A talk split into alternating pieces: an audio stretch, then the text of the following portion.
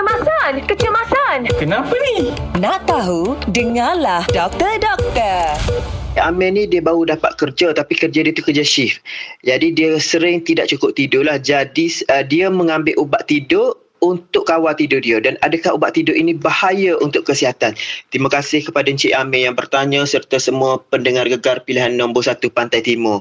Adakah ubat tidur bahaya? Ya, ubat tidur bahaya jika dia diambil dalam jangka masa yang panjang secara berterusan dan yang kedua, jika ubat tidur itu diambil dengan dos yang tidak betul melebihi daripada dos-dos yang ditentukan oleh doktor lah.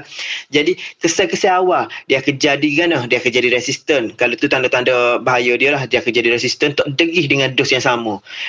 Daripada satu hari ke satu hari tu dia kena tingkatkan. Kalau dok dia tak tidur. Okey yang kedua dia menjadi ketagihan. Kalau tak ada ubat tu dia tak boleh nak tidur langsung. Jadi nok nok nok. Kalau berhenti ubat tu dia ada withdrawal symptom pula.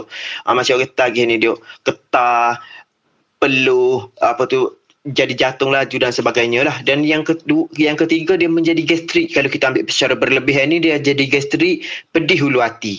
Dan yang keempat dia boleh ubat tidur. Dia boleh menyebabkan juga ketumbuhan ataupun kanser lah. Dan yang seterusnya dia perubahan tingkah laku. Yang ni banyak terjadi pada orang-orang yang ketagih lah. Tak kira lah ketagih ubat tidur ataupun ketagih apa-apa dia menyebabkan perubahan tingkah laku menjadi lebih agresif dan sebagainya.